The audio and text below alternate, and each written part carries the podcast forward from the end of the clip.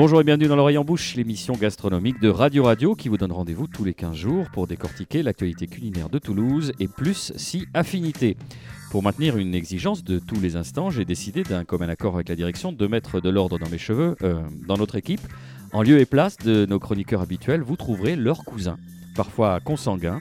Merci de faire bon accueil dans votre cuisine, votre salon, voire votre automédon à Marine Bounours, experte internationale en matière d'eau en bouteille, intarissable sur les sels minéraux et d'une extrême modération dans ses propos, reconnue pour sa tempérance et son caractère équanime. Nicolas Ruisseau, cacochime généreux et qui trucule à tout va, défenseur acharné de la cause animale, co-auteur de Véganisme et Barbarie aux éditions du Rocher. Enfin, Michel Lécumbert, chef de rayon passionné chez Métro, incollable sur les vertus organoleptiques des plats surgelés, souffrant néanmoins d'une logorée souvent difficile à endiguer.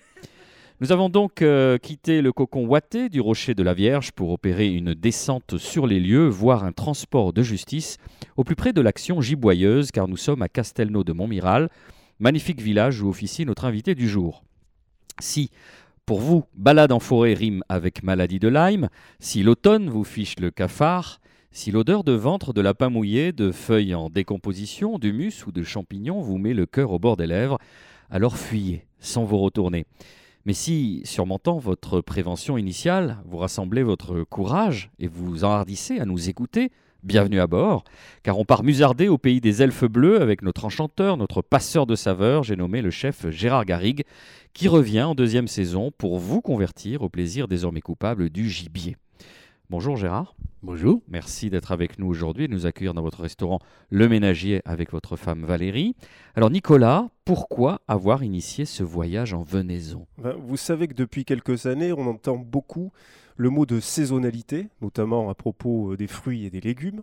Mais euh, il en est une dont on parle moins que les autres, c'est celle du gibier euh, et de la chasse. Un parfum de chasse comme un relent de venaison, disait l'écrivain Edmond Jaloux. La chasse, évidemment, n'a pas bonne presse de nos jours, surtout en ville et plus encore sous les ordres des palais présidentiels où la seule présence d'un chasseur peut conduire à la démission d'un ministre. Et pourtant, pourtant, quelle magnifique partie du patrimoine culinaire français euh, nous a laissé la chasse. J'en cite quelques-uns, Salmite Palombe, tourteau-grouze, lièvre à la royale, terrine de chevreau, etc. On y reviendra tout à l'heure. Autant de plats qui ont été euh, un petit peu marginalisés à une époque, notamment lorsque Christian Millot et Henri Gaud, dans les années 70, avaient théorisé la nouvelle cuisine, dont les fondements, en fait, étaient ceux d'une cuisine un peu moins riche et un peu plus euh, spontanée. Certains, toutefois, n'ont jamais cessé d'honorer cette cuisine, en ville comme à la campagne, à travers diverses générations euh, de chefs. Deux exemples celui de Michel Carrère, aujourd'hui retiré des fourneaux, chasseur invétéré et qui fit longtemps le bonheur des gastronomes bordelais et landais. Et puis Rodolphe Paquin à Paris, au, repère de cartouches, qui avait été formé par Christian Constant, comme Yves Candeborde, comme Thierry Fauché, comme beaucoup d'autres, et qui a toujours célébré la cuisine des auberges de grand chemin, dont il me semble que nous sommes ici dans un bel exemple, c'est-à-dire celui du ménagier. C'était une belle introduction. Hein. vous validez, Gérard? Oui, je valide. On demande souvent à l'invité. Euh, alors, vous, vous faites ça de façon simple. Euh, enfin, c'est un peu antinomique parce qu'on va évoquer le lièvre à la royale, qui n'a rien de simple. Euh, est-ce que, comme l'a décrit Nicolas Rivière, vous avez senti justement ces modes à une époque où c'était pas en odeur de sainteté Oui, oui, oui, mais mm, il y a toujours eu quand même un volant de clientèle qui est adepte du gibier, qui aime bien ça et on les retrouve euh, à peu près dans l'état d'esprit depuis fort longtemps et on les retrouve chaque année. Et je trouve effectivement que depuis 2-3 ans, il commence à y avoir euh, cette envie parce que le gibier, certes, ça paraît barbare, mais en même temps, c'est un produit sain. Euh, on ne mange. Il n'y a pas de gibier qui soit réellement malade. Bon, on peut avoir quelques problèmes sur les chevreuils à une certaine époque de l'année qui trappent des varons ou des choses comme ça. Mais généralement, le gibier, c'est un produit qui est sain, qui n'est pas gras et qui est euh, intéressant à travailler parce que fade, contrairement à ce qu'on croit. Ça veut dire que ça veut dire que le gibier, il faut l'accommoder. Il faut l'accommoder. Et l'intérêt du cuisinier, c'est que euh, c'est pour lui un, euh, un, exercice intéressant parce qu'il faut savoir donner du goût au gibier. Parce que naturellement, il peut être fort en saveur ou en odeur, mais à la dégustation, si on n'y a pas donné les épices qu'il faut, si on n'a pas relevé, il peut être fade à la dégustation. C'est un peu comme un fromage. Souvent, ils sentent plus qu'ils n'ont de goût. Nicolas Rivière. On rappelle rapidement les différents types euh, de gibier. Il y a d'abord les petits oiseaux qui vont jusqu'à la taille de la caille. En général, ceux-là aujourd'hui sont interdits. Euh, le gibier proprement dit ensuite se divise en deux parties. Les gibiers, le gibier à plumes, avec des perdreaux, bécasses, faisans, euh, etc. Puis les gibiers de poil, lapin de garenne, lièvre. Et puis ensuite le gros gibier, c'est-à-dire celui de venaison, chevreuil, sanglier, etc. Justement, en matière d'évolution des mœurs, vous parliez des petits oiseaux. On peut plus les manger, les petits oiseaux, pourquoi? Depuis 1999, euh, tout ce qui est ortolan, passereau et une quantité innombrable de variétés de petits oiseaux sont interdits effectivement, alors non seulement euh, à la consommation, mais également à la chasse.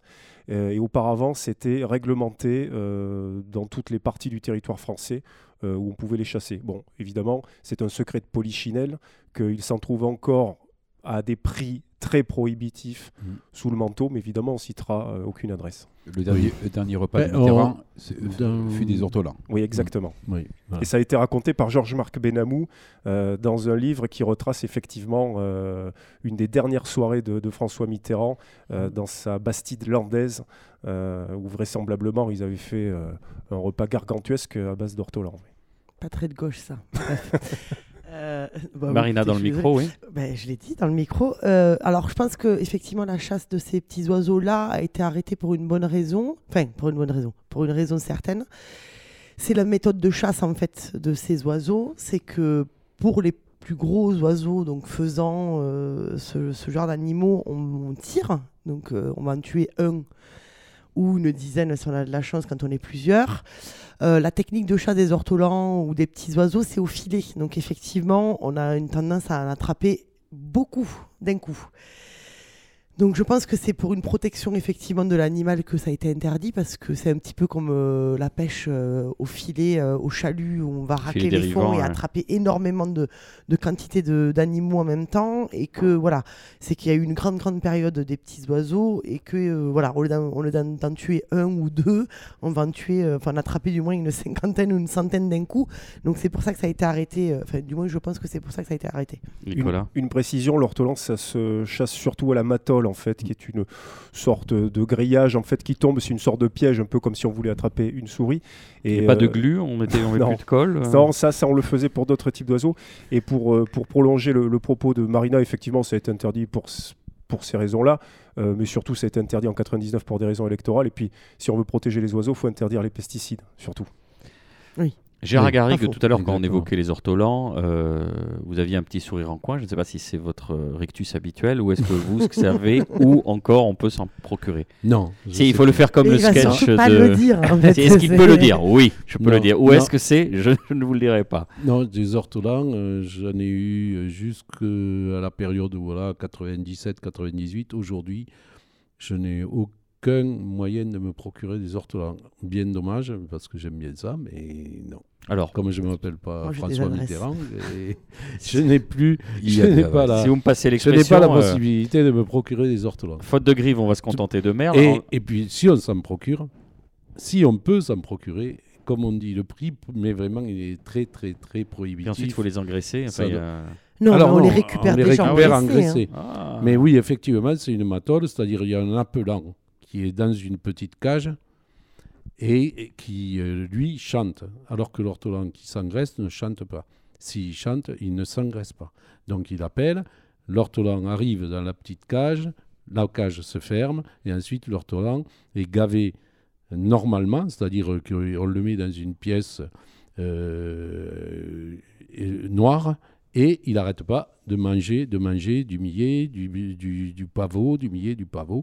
Et au bout d'un moment, il s'engraisse se, il lui-même par ennui, en fait. Et à la fin, on lui fait boire une, une cuillère d'armagnac et, et, il, meurt, il, meurt mm. d'une mort euh, qu'on pourrait trouver assez agréable. donc il est bourré, quoi. La méthode de... Et, et là, euh, effectivement, on peut tout manger parce que l'oiseau père euh, n'a pas de, de fiente ni rien, donc on peut le manger directement et, en, le, faisant cuire dans sa propre graisse. Il n'a plus aucun muscle en fait, puisqu'il ne peut plus voler, il, est quand même démusclé, il n'a que du gras. quoi. De toute façon, on dit ça pour euh, frustrer certains auditeurs que ça intéresserait, puisque c'est plus possible depuis près de 20 ans. Mm. Donc c'est euh, voilà, les réminiscences d'un passé qui fut, mm-hmm. mais il y a des choses qui restent, euh, et notamment une recette pour laquelle vous êtes connu, qui est le lièvre à la royale. Alors on sait que c'est quelque part le boss de fin, pour, pour, faire une analogie de jeu vidéo, c'est le, c'est très technique et donc c'est très difficile pour les, les, les chefs. C'est un plat, c'est un plat de chef.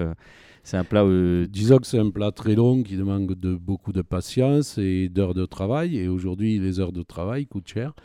Donc, euh, plus personne. Ne... En fait, ce qui est compliqué aussi, c'est de s'approvisionner le produit qui va bien.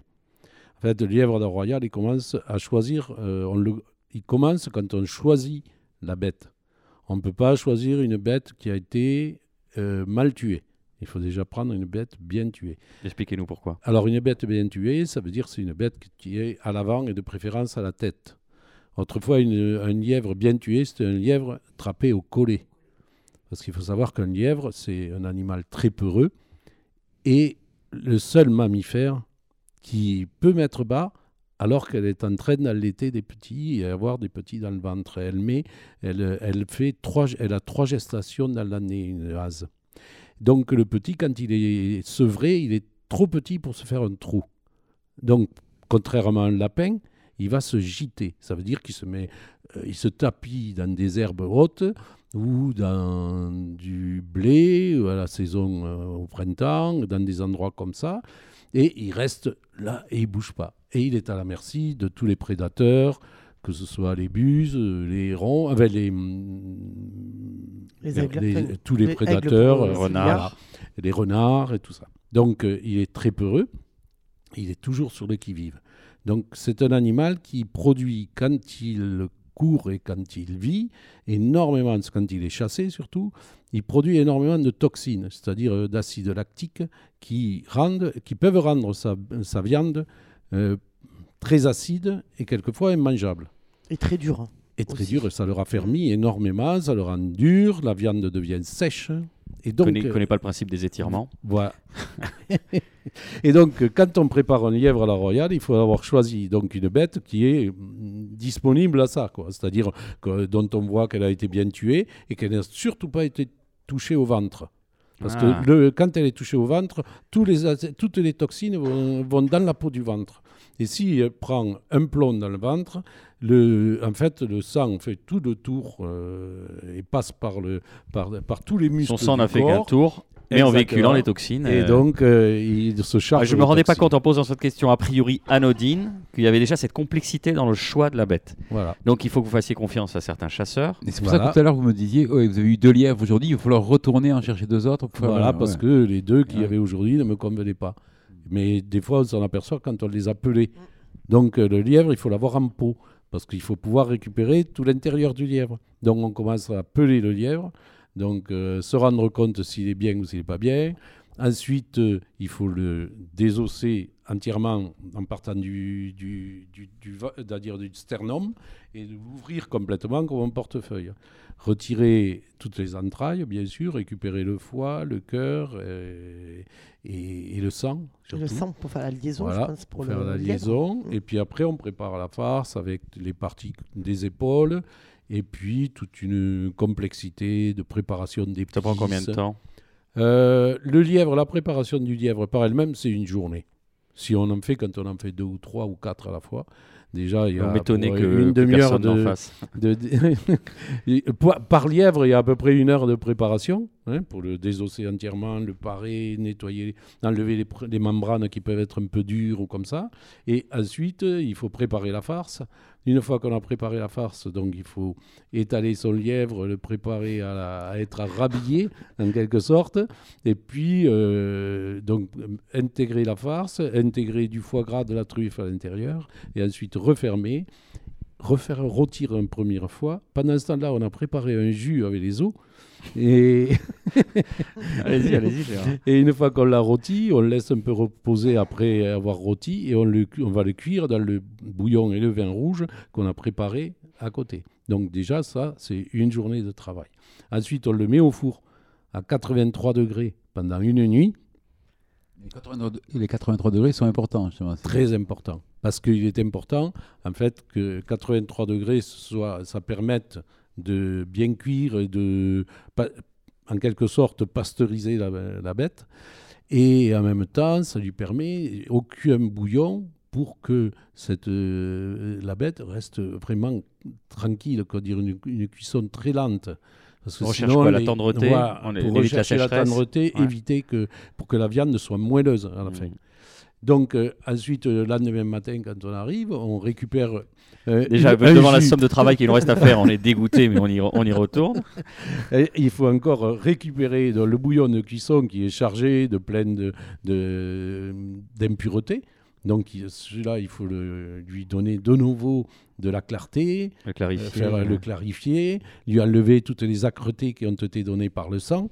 Une petite leçon souvent. de clarification pour quelqu'un qui veut faire, qui veut clarifier un bouillon. Il y a- Alors il y a- pour il y a des- clarifier un bouillon, c'est simple. On utilise comme dans le vin hein, un collage à base de blanc d'œuf.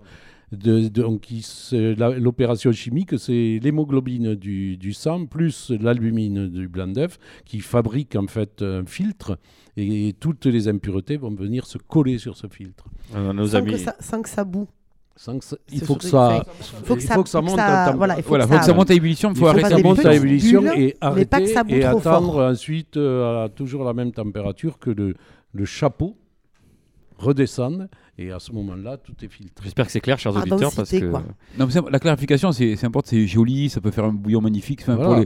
Pour les, pour les poteaux feu, poteaux, super gelé. c'était un jeu de mots en fait. J'espère que c'est clair. compris, mais- Non, pardon, excusez-moi, ça semble important pour vous, Michael Lécombéry, c'est normal. Donc on est dans la deuxième journée, euh, comme dirait euh, Nicolas Rivière. euh, c'est pas les mecs à casquette avec leur nom brodé sur le tablier euh, qui s'y remettent parce que c'est compliqué. Donc on clarifie. On a cet intermède était intéressant, Mika.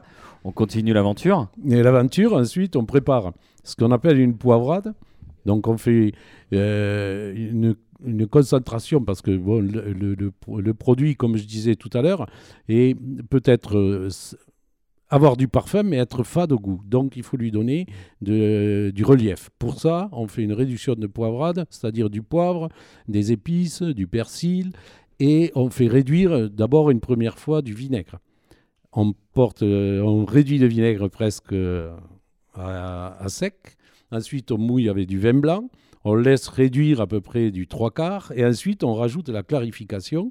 Et on va laisser cuire encore avec la clarification pour que la clarification vienne bien la saveur du- du- du- de la poivrade.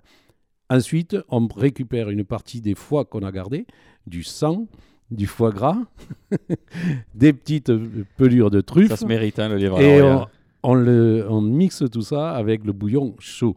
Donc, en faisant attention que ça ne boue pas, bien sûr. Et à partir de là, on commence une cuisson très lente, qui peut durer 4 à 5 heures, où on va, sans aucune ébullition, toujours à la température d'une crème anglaise, c'est-à-dire 83 degrés, on va intégrer ce ouais. sang vanné jusqu'à ce que, en fait, la sauce s'épaississe, se transforme.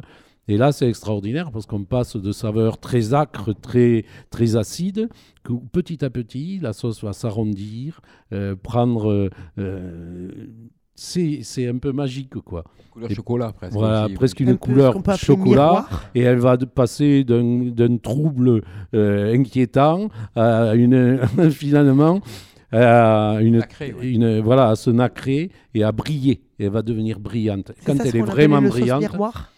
Non, le miroir, c'est Presque, ouais. le miroir, c'est ce qu'on va rajouter à la fin quand on, va, on voudra que la sauce lui donne les équilibres qui peut lui manquer. Donc on va faire un miroir de Porto, un miroir de vin rouge. de vin, ouais. Alors ça veut dire qu'on réduit du Porto, un litre de Porto, on le ramène à 10 centilitres, Mhm, un litre de vin à 5 centilitres. mhm. Et on va donc, euh, s'il faut prendre des vins qui soient assez riches, quand même, assez gras, Et de qualité surtout. et- et de bonne qualité, parce que sinon on, on ajoutera des, des âcretés.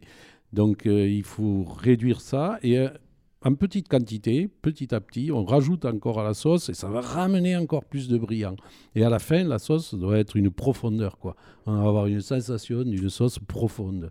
Et quand on va napper le lièvre à la royale, il faut qu'elle couvre, qu'elle ait de l'épaisseur, mais une légèreté incroyable. Qu'elle prenne pas toute la Il place. faut à aucun moment qu'il y ait ni de la maïzena, ni de la farine. Ça, alors là, c'est est une ignominie.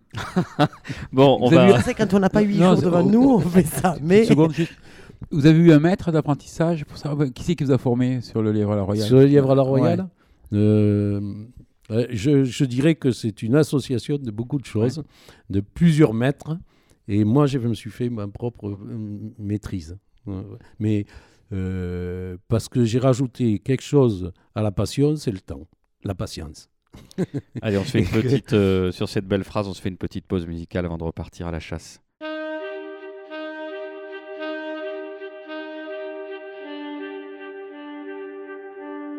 You're not coming home. I have to meet with you. You're not coming home. I dig my time with you. Visions on the TV crush my mind. The crush acts like a dog. I'm losing time.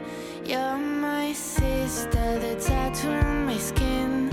As you lead me underneath the stars. You're my sister, the tattoo on my skin. You build a neon castle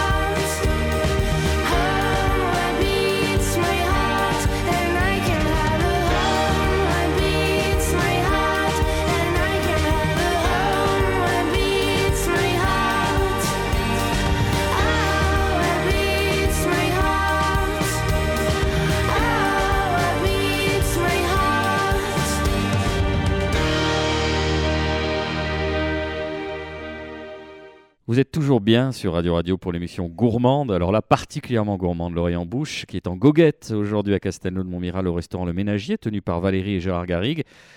Gérard a eu la gentillesse de, bah, nous accueillir et surtout de nous, révéler finalement tous ces secrets du lièvre à la royale. Alors on va continuer sur cette euh, belle lancée. Euh, Michael, vous vouliez lui poser euh, question de professionnel à professionnel? Euh, oui. Non, euh, l'histoire, euh, ce plat, est-ce qu'on sait pourquoi ce plat a été créé Quand Mm. Je sais. La légende, ou c'est pas une légende, c'est peut-être une réalité, c'est que François Ier, ce plat a été créé pour François Ier. Donc à l'époque, c'était un plat qu'on a appelé à la royale, mais qui s'appellerait aujourd'hui le lièvre à la poitevine. Qui est la véritable recette du lièvre à la royale, hein, en fait, puisque c'était fait pour le roi. Et c'est un lièvre qui était cuit en très longue cuisson, qui était dont on récupérait les chairs et ensuite on le reconstituait. Et il se, devait se manger à la cuillère dans, euh, une sauce pratiquement exclusivement au vin rouge. Euh, ensuite, euh, celui que je fais serait plutôt, on appellerait toujours un lièvre à la royale, puis on a cette notion de reconstitution, mais ça serait plutôt le lièvre à la périgourdine. Ça veut dire que à partir du 19e siècle, on a rajouté du foie gras de la truffe, ce qui ne se faisait pas du tout à l'époque de François Ier. On utilise la truffe euh, sortie du Moyen Âge n'était pas sur les tables de France, euh, très peu. Oui, on l'a dit, je vous invite d'ailleurs à écouter l'émission que vous avez Voilà, reçue l'année voilà. dernière pour en parler. Nicolas Rivière voulait apporter des, des- des précisions sur des querelles de chapelle. Oui, et puis vous imaginez bien qu'un plat comme celui-ci, qui est une des gloires du patrimoine culinaire français, ne peut être que nimbé de, de légende. On a lu aussi, par exemple, qu'il avait été fait euh, pour Louis XIV parce qu'il avait les ratiches qui étaient mal chaussées et que la recette poitevine viendrait de là. Il avait besoin de manger un lièvre à la royale quasi liquide. Pour revenir sur la dichotomie entre recette poitevine et recette périgourdine, effectivement, celle que vous avez Mm. décrite, euh, Gérard, correspond davantage à la périgourdine euh, que l'on doit vraisemblablement, mais les historiens ne sont pas tout à fait d'accord, Antonin Carême, euh, dont les dates de naissance et de mort sont 1784 à 1833 à peu près. 33, oui. Et la recette poitevine, qui est euh, revendiquée par le sénateur Couteau, est ultérieure, puisque lui, il est né en 1835. Et donc, effectivement, euh, lièvre cuit en dos bière de, de vin rouge, euh, il fallait 60 échalotes, 30 euh, gousses d'ail, etc. Donc, euh, un, lièvre beaucoup plus rustique euh, que l'autre. Le problème, c'est que si la recette initiale, c'est-à-dire celle qui aurait été faite pour euh, François Ier est revendiquée par le sénateur Couteau. Entre les deux, il y a la recette périgourdine et on se perd dans un mystère qu'on a finalement plus tellement envie d'éclaircir parce qu'on a davantage envie de passer à table. Et, et- et la question euh, subsidiaire, évidemment, je me tourne vers vous, Marina, c'est qu'est-ce qu'on boit avec un lièvre à la C'est royale déjà à moi. ou, ou globalement avec du gibier mais- Bah, en règle générale, alors pour le lièvre à la royale, c'est vrai qu'on parle beaucoup euh, de Bourgogne. hein. En règle générale, ça marche avec. Parce qu'il y a ce côté effectivement royal, c'est un plat qui est assez onéreux, qui prend beaucoup de temps. Donc, euh, très souvent, on associe classiquement ce côté euh, onéreux avec des vins qui vont être onéreux aussi.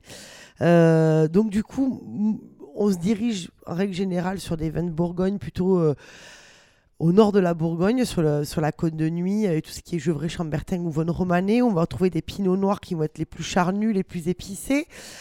Alors oui, c'est un accord classique, c'est un accord qui fonctionne bien parce que c'est vrai qu'on a une sauce qui va être assez euh, corsée. On va avoir ce foie gras qui va amener du gras et de la rondeur au plat.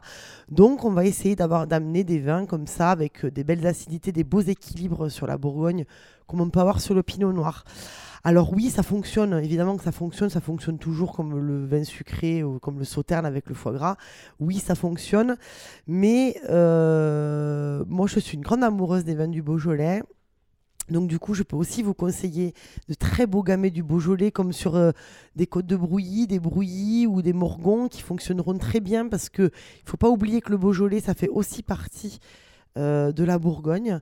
Mais aussi, on peut revenir euh, dans le sud de la France et aussi sur Gaillac, bien évidemment, parce qu'on est en plein, euh, en, plein vignoble de Gaillac. Et on va avoir des vins comme ça qui vont réussir à mêler puissance et terroir avec des duras ou des brocoles qui vont amener, qui vont amener voilà, de la puissance et, et- et du goût, mais en même temps, toujours réussir à. Ils vont, ils vont être souvent associés avec des merlots ou des cabernets qui, eux, vont amener ça me gêne un peu de dire ça, mais un peu plus de délicatesse, dans le sens où un peu plus de fraîcheur et d'acidité qu'on va, qu'on va rechercher justement pour équilibrer ce genre de plat.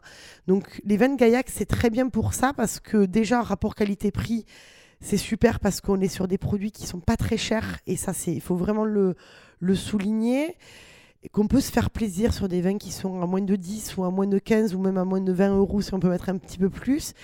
Et que justement, on peut en fait, moi, je trouve que le, le à la royale, c'est vraiment un bel exemple de quelque chose de très terroir et très, très ancré euh, dans le côté euh, chasseur-cueilleur que, l'être humain peut avoir. Et c'est c'est la belle association entre quelque chose de très primaire dans l'instinct et en même temps de très royal et qu'on a voulu magnifier et rendre un peu plus grand. Et je trouve que les vins de Gaillac, ils ont cette, ce potentiel-là, ou du moins les vins de la région du sud-ouest, plus, si on agrandit un peu plus le, le cercle, on, on a ce- cette caractéristique-là d'avoir quelque chose de très euh, identitaire hein, tout en ayant beaucoup d'élégance. Donc je trouve que c'est quelque chose qui s'associe très bien avec ce plat-là. Voilà, Bravo, Marina. avec plaisir. Nicolas Rivière. Oui, tout à fait, pour rebondir avec... euh, Alors, ce que- 1937, je voulais Non. préciser que dans le sixième cru. Marina, de- C'est c'est vrai que le lièvre à la royale a- appelle un peu l'élégance. Le, contraste. Et euh, juste, j'y pense à propos de la finesse des vins de Gaillac, même si beaucoup de gens s'imaginent que c'est des vins euh, de Rusto euh, qui valent pas le coup. Et euh, ils ont encore bien des années de retard. Mais en parlant de finesse, il y a aussi les vins d'un petit vignoble du centre de la France qui s'appelle Saint-Pourçain et qui pendant très longtemps a été sur la table des rois de France. Et ça, on l'oublie. Et c'est vrai que le Saint-Pourçain est une minuscule appellation qui se situe dans l'Allier et qu'on aurait tort de négliger. Gérard, vous avez une confidence à nous faire après avoir, euh, avec talent, décrit cette recette complexe et élégante. Ça n'est pas votre recette préférée de lièvre. Euh, s- salé dans le côté technique, euh, mais je pense que c'est la sauce qui me plaît le plus. Euh, non, la recette que je préfère, c'est le lièvre en fait au sang ou le lièvre saupiqué. Voilà, c'est-à-dire la sauce est quasiment la même, mais le lièvre est saignant.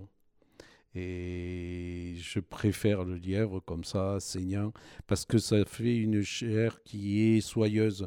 Bon, on est bien d'accord que le lièvre, pour moi, euh, doit toujours être un lièvre frais en pot.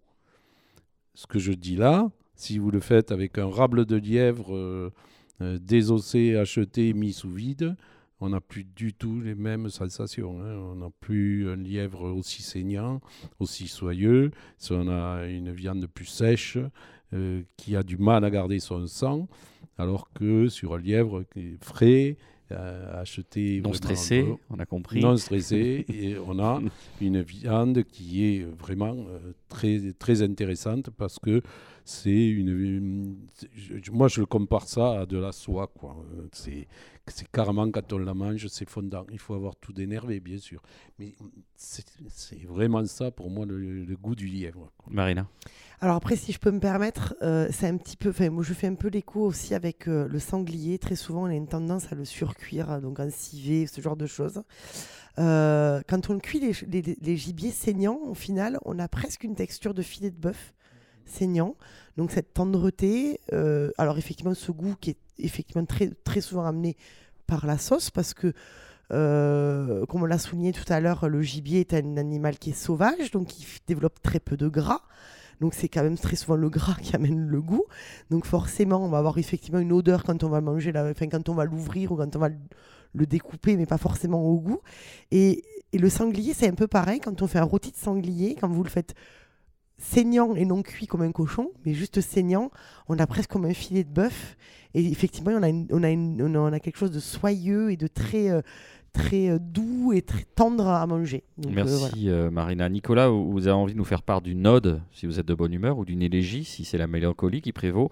Bref, un, un certain hommage à la chasse à la palombe. Oui, bien sûr. Et tout le monde connaît l'expression, j'imagine, qui s'appelle le mal bleu, avoir le mal bleu, cette euh, maladie qu'on nomme aussi la palombite, notamment quand on, abelle- quand on habite pardon, dans les Landes, euh, au Il n'y a Pays que vous qui connaissez cette expression. même- Tout le monde est débitatif autour de la table. pas du tout. Si vous, Pardon. Pourtant, j'ai des palombières près de chez moi, je ne Ouais. connais pas. Moi, je connais la palombie et le marsupilami, et la palombite. euh, Il est vrai, il est vrai que c'est euh, c'est un, c'est un vocable plus- davantage utilisé quand on est landais euh, ou lot-et-garonnais. à Gérard, la- vous à la la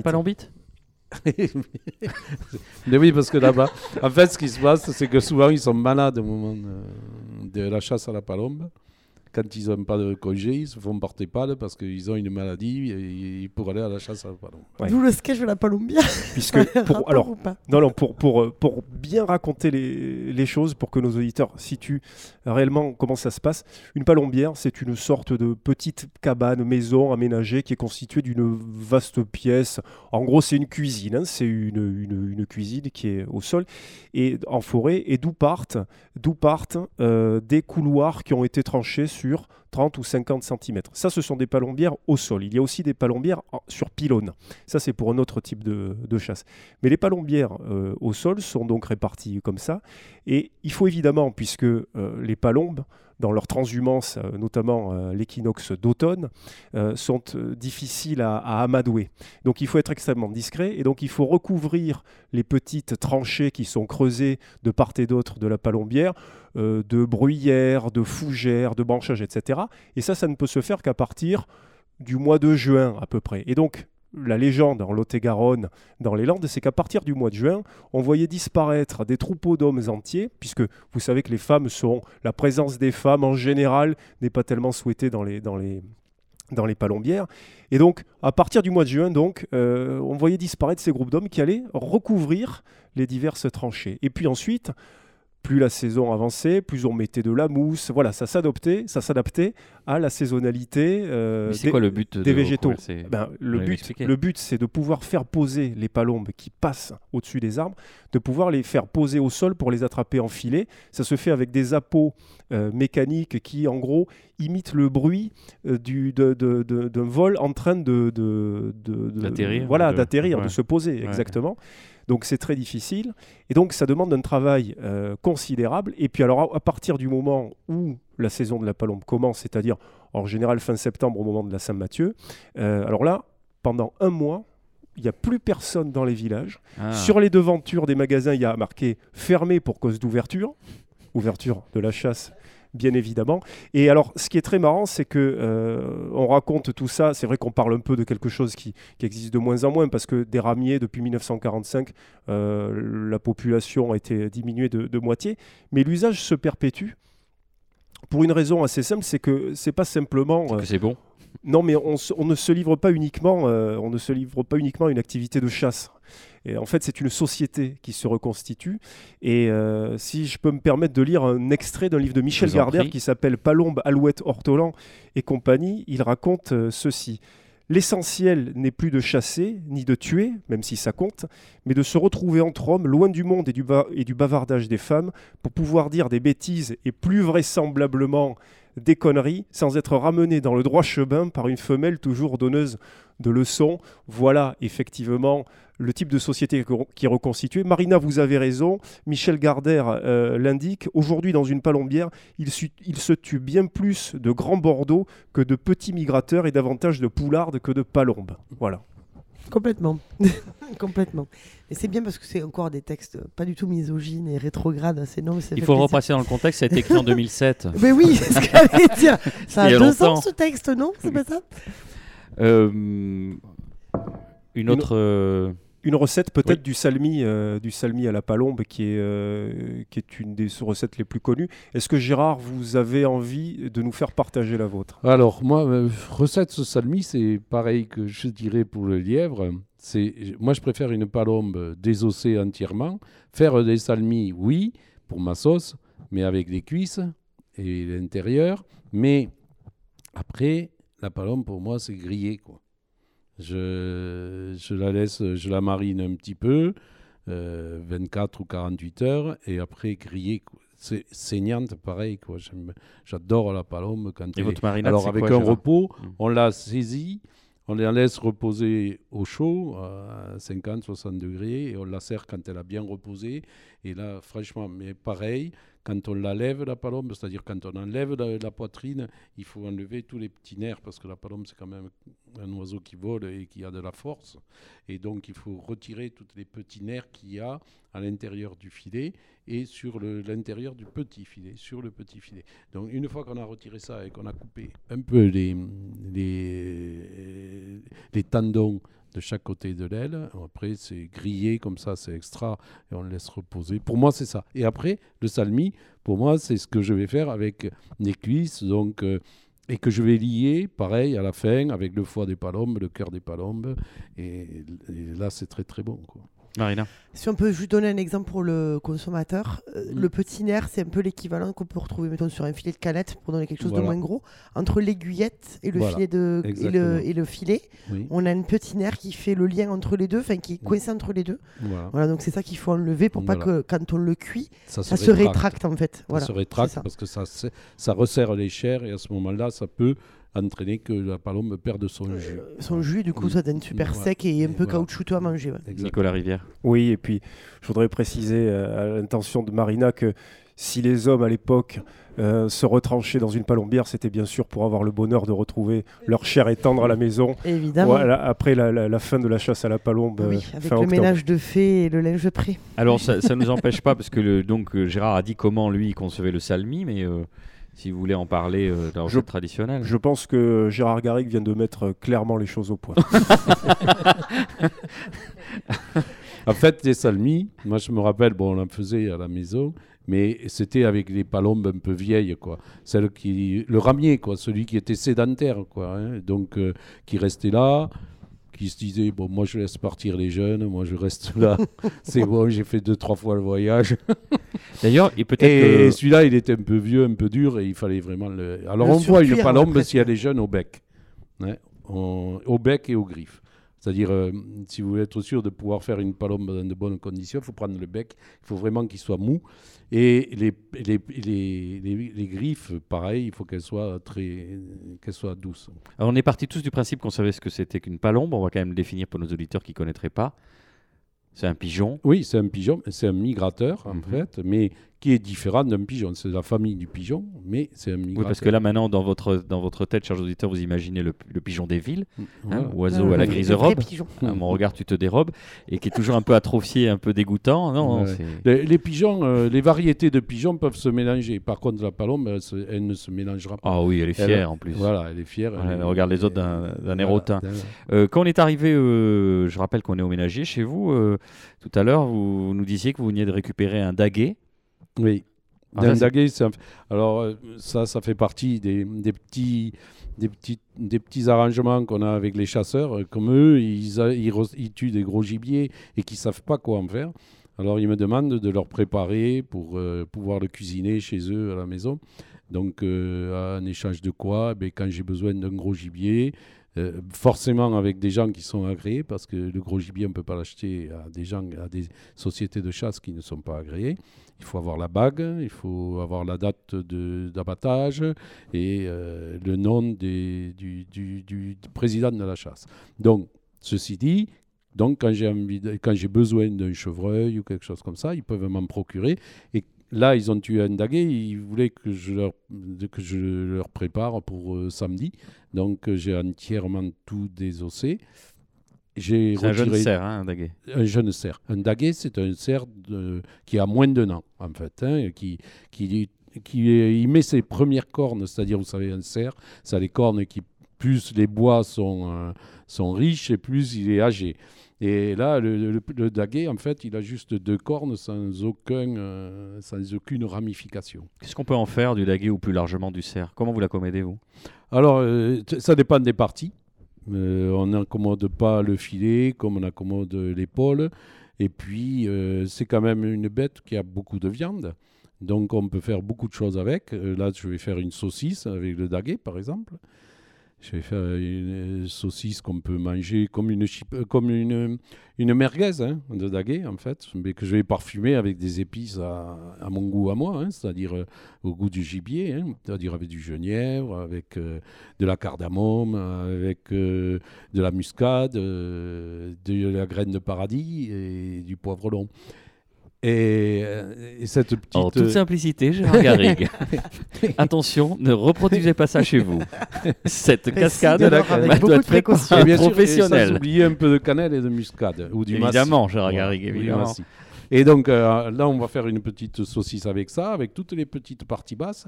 Avec l'épaule, on va faire une, petite, euh, une fricassée. Je n'ai pas envie de dire daube, parce qu'en fait, euh, ça va être une daube. On a toujours tendance à voir euh, la préparation au vin rouge, un peu lourde, un peu collée. Là, non, on va faire euh, comme une, une, une fricassée, mais sucrée-salée au pruneau, par exemple, un peu comme une tagine, en fait, une base de tagine avec du miel, avec des Vous avez encore la passion, Gérard, après toutes ces années? Eh oui. Je vous lance sur un sujet, c'est parti. Est-ce qu'il y a un autre gibier que vous voulez voir passer à la question, euh, à l'expertise de Gérard Question, c'est dur. hein. Non, il me semble qu'on a, on a fait le tour. quand Ouais. même. Vous savez ce qu'on va faire? Eh ben, on va, on va s'en jeter un, un petit dernier euh, derrière la cravate. On vous retrouve tout de suite, euh, chers auditeurs.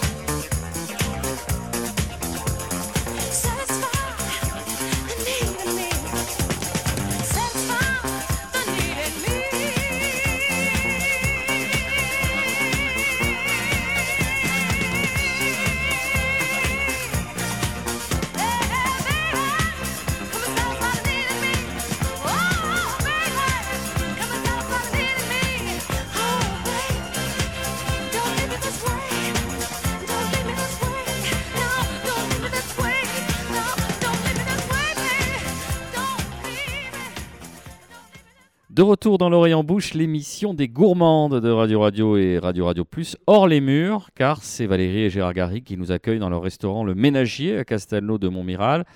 Alors vous êtes quasiment un, pilier de l'émission, Gérard, parce que c'est la deuxième que vous faites.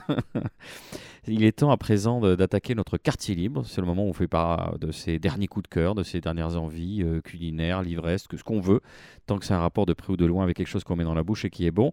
Marina, une introduction la plus, la plus élégante hein, que j'ai pu jamais faire. Marina, votre quartier libre cette semaine. C'est pas la pire. On va parler d'étoiles, on va aller dans le ciel. Ouais, les brillons au milieu des étoiles. C'est ma petite minute euh, meuf. Allez, j'en profite étant une femme. Alors il paraît qu'il En faut, moment- Dixit Nicolas Rivière, Et ouais, pour satisfaire certains chasseurs ouais, ouais. en palombière. Exactement. Et ou pour faire l'équité homme-femme, je ne sais pas.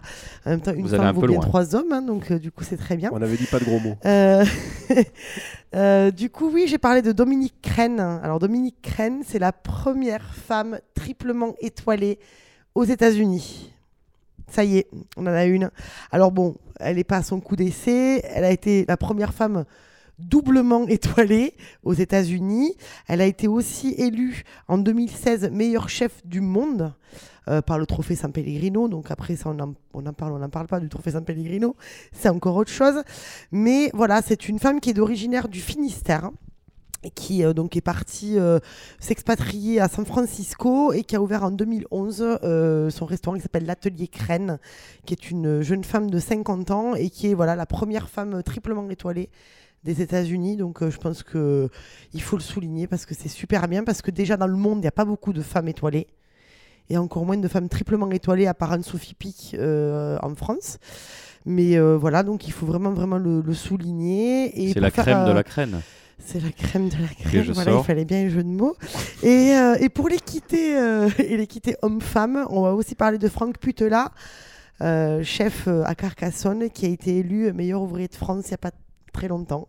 Donc il faut aussi voilà, le, le dire parce que c'est quand même un très très beau, une, une très belle épreuve. hein. C'est très difficile d'être meilleur ouvrier de France. Donc voilà, bravo à Franck Putela d'avoir été Ouais. Il n'y en a eu que 7 cette année d'ailleurs. hein. Euh, oui, euh, oui, c'est oui. Un, un petit millésime. hein, de... Petit millésime, mais du coup, euh, Mm. Il y, a des tentatives grand, de, ré- de- il y a des tentatives de révision euh, d'ailleurs de, de la méthode et du, et du titre. Oui, alors bon. après, c'est vrai que la particularité du MOF, c'est que peut y en avoir euh, aucun comme euh, 30. Mm. Ça dépend de comment on réussit exigeant, en fait le voilà l'épreuve euh, finale euh, du MOF. Et moi, j'ai eu la chance d'y assister euh, il y a quelques années au lycée hôtelier d'Occitanie de Toulouse, où c'est mon professeur de cuisine, Monsieur Bertolino, qui a été élu meilleur ouvrier de France ce Mhm. jour-là. Donc, j'étais très très fière parce que il y avait Paul Bocuse et tout ça, et Mmh, c'était un peu incroyable. Robuchon, oui, oui, Voilà, Joël. Robuchon, et Mm. j'étais là ce jour-là en Mm. tant que commis un peu main à tout faire, et on était très très fiers d'avoir notre prof élu.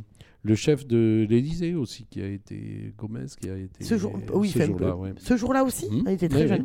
oui. Il me semble qu'il y avait, alors peut-être pas cette année-là, mais l'année hein. d'après, on va rester tous les deux. Euh, la chef pâtissière, enfin du moins qui avait passé le MOF aussi de, Oui, à Biarritz, de Biarritz, de l'hôtel du Palais, ouais. Mmh. qui a été aussi élu. euh, Ok, donc ça c'était la séquence name dropping. Euh, Voilà. Merci Gérard Garrigue et Marina Bonour. Nicolas, vous vouliez évoquer des armagnacs particuliers. Oui, puisqu'on parlait d'ortolan tout à l'heure qui perd de la vie dans l'Armagnac. J'aurais bien aimé être un ortolan. Euh, Vous le saurez peut-être au ça soir de votre vie. Nicolas, vous inquiétez On pas. va s'en occuper, on va lui faire manger du mia et, et du pavot. Mourir pour vos idées, mais de mort lente. L'engraisser, ça sera Il le plus Est-ce falloir- que tu chantes il, va, fa- oui, il va falloir m'entretenir bon tu t'engraisseras jamais. Il est bien.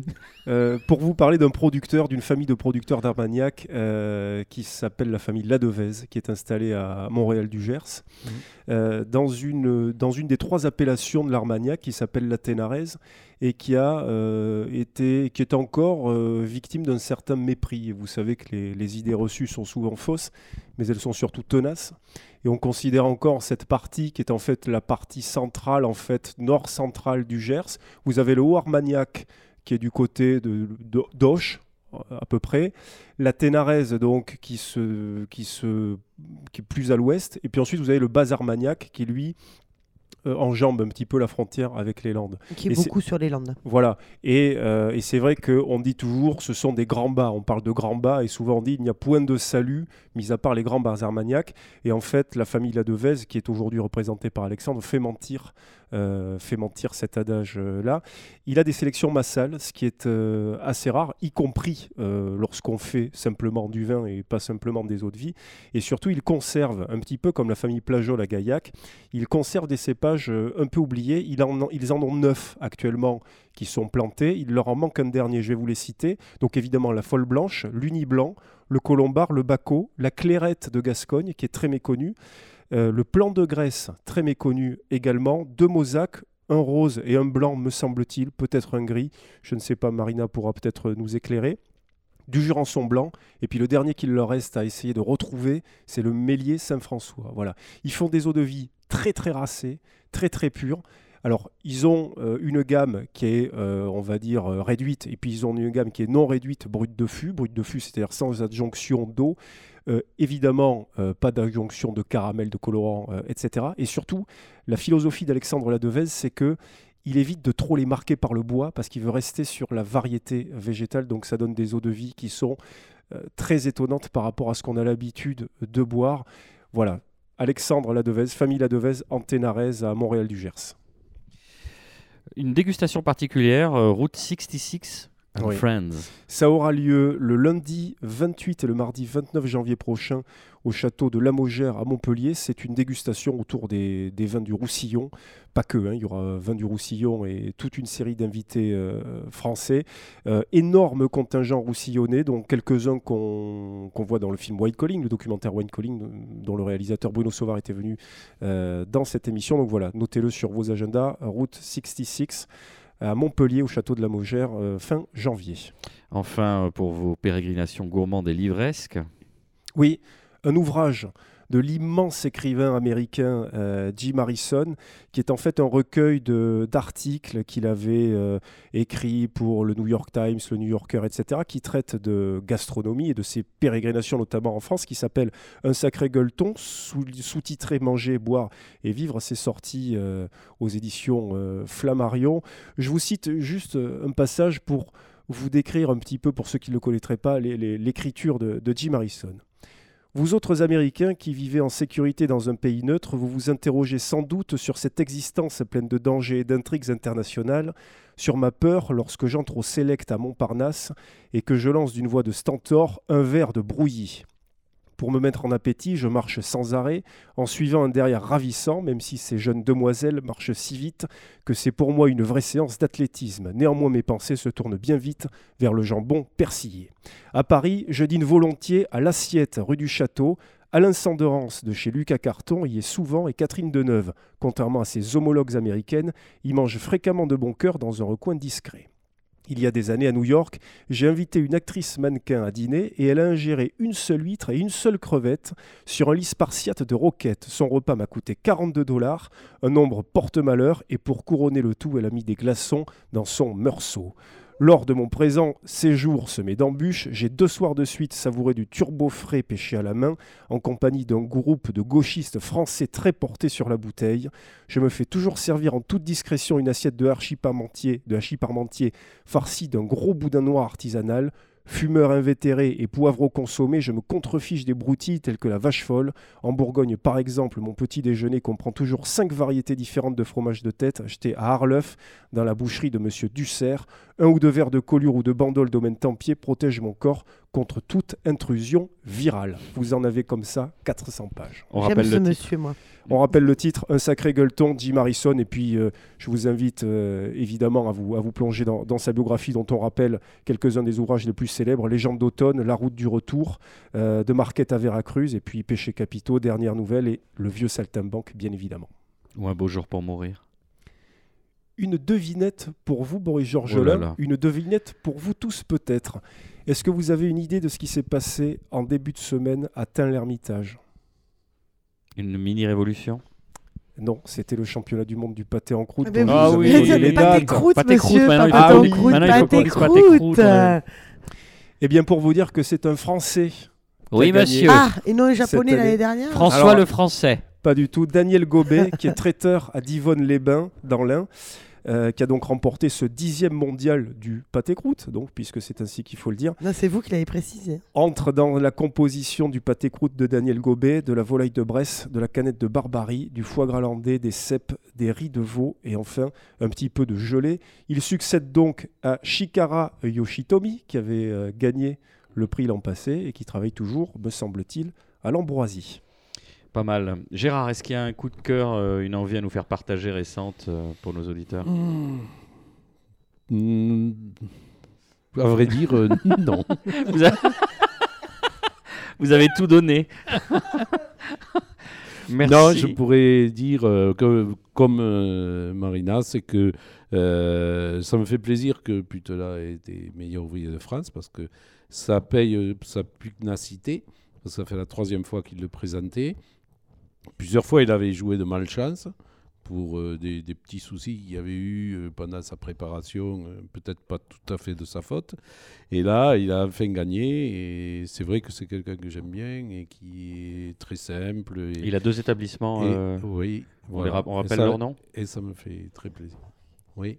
Euh, L'hôtellerie du parc Non. Si, c'est l'hôtellerie du parc oui, pour le l'hôtellerie l'étoilé. du parc pour l'étoilé et un autre. L'auberge des plus. quatre temps. Oui, l'auberge des quatre. Merci. Nicolas.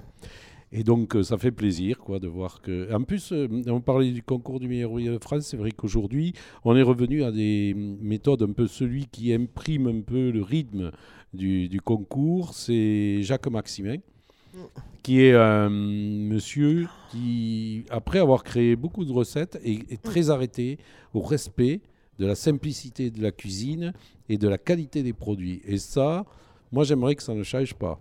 Parce que peut-être qu'un jour, je pourrais être meilleur ouvrier de France. Dans une deuxième jeunesse, Marina. Et juste pour l'anecdote, euh, alors si je dis pas de bêtises, Jacques Max- Maximin était chef au Negresco. Oui. Et en fait, c'est lui qui a lancé euh, la recette de la fleur de courgette Oui. farcie et qui Oui. est surtout a développé la, fleur de courgette Oui, oui, oui. euh, dans le sud de la fait, France. Et qui était un des mentors de Christophe Baquier Mm. et euh, aussi de Alain Liorca Mm. euh, dans le moulin au moulin de Mougin.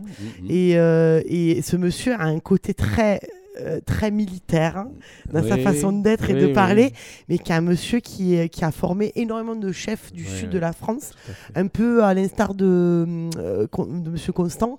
Euh, le chef Maximin était, a été quelqu'un qui a été euh, Mm, mm. euh, voilà, un des pionniers de la nouvelle cuisine et qui a Et- amené des produits Mm, nouveaux dans sa cuisine à les- dans des années où on était très classique et très. euh. Donc il est novateur et en même temps des- conservateur. Lui-même, il a eu comme mentor, euh, je ne sais pas s'il avait travaillé avec lui, mais je crois que oui, il a eu Jeanne de Lavenne, qui était un, un cuisinier qui est tombé dans les oubliettes euh, trop rapidement, qui, est- qui avait le, le camélia Bougival, et qui a été un peu le maître à penser de Guérard, de plein de gens, de Robuchon. et de Gérard Garrigue, c'était comment sous Pompidou Merci de nous avoir reçus, mes amis. Vous le savez, l'homme et la femme de goût sont souvent soumis à des vicissitudes et l'une d'entre elles est de rendre l'antenne. Je remercie à nouveau Gérard et Valérie Garrigue. Merci à Marina Bounour, Michael Lécombéry, Nicolas Rivière, ainsi qu'à Luc Magrina, qui ce soir fait office brillamment de réalisateur. Vous nous retrouverez évidemment sur le 106.8 de Radio Radio et Radio Radio Plus à la faveur des rediffusions et sur radio-radio-toulouse.net. Nous sommes aussi écoutables en balado-diffusion sur iTunes, SoundCloud, Mixcloud, Spotify. Enfin, comme écrivait Épicure, il ne faut pas tant regarder ce que l'on mange que celui avec lequel on mange. Allez, rendez-vous dans 15 jours.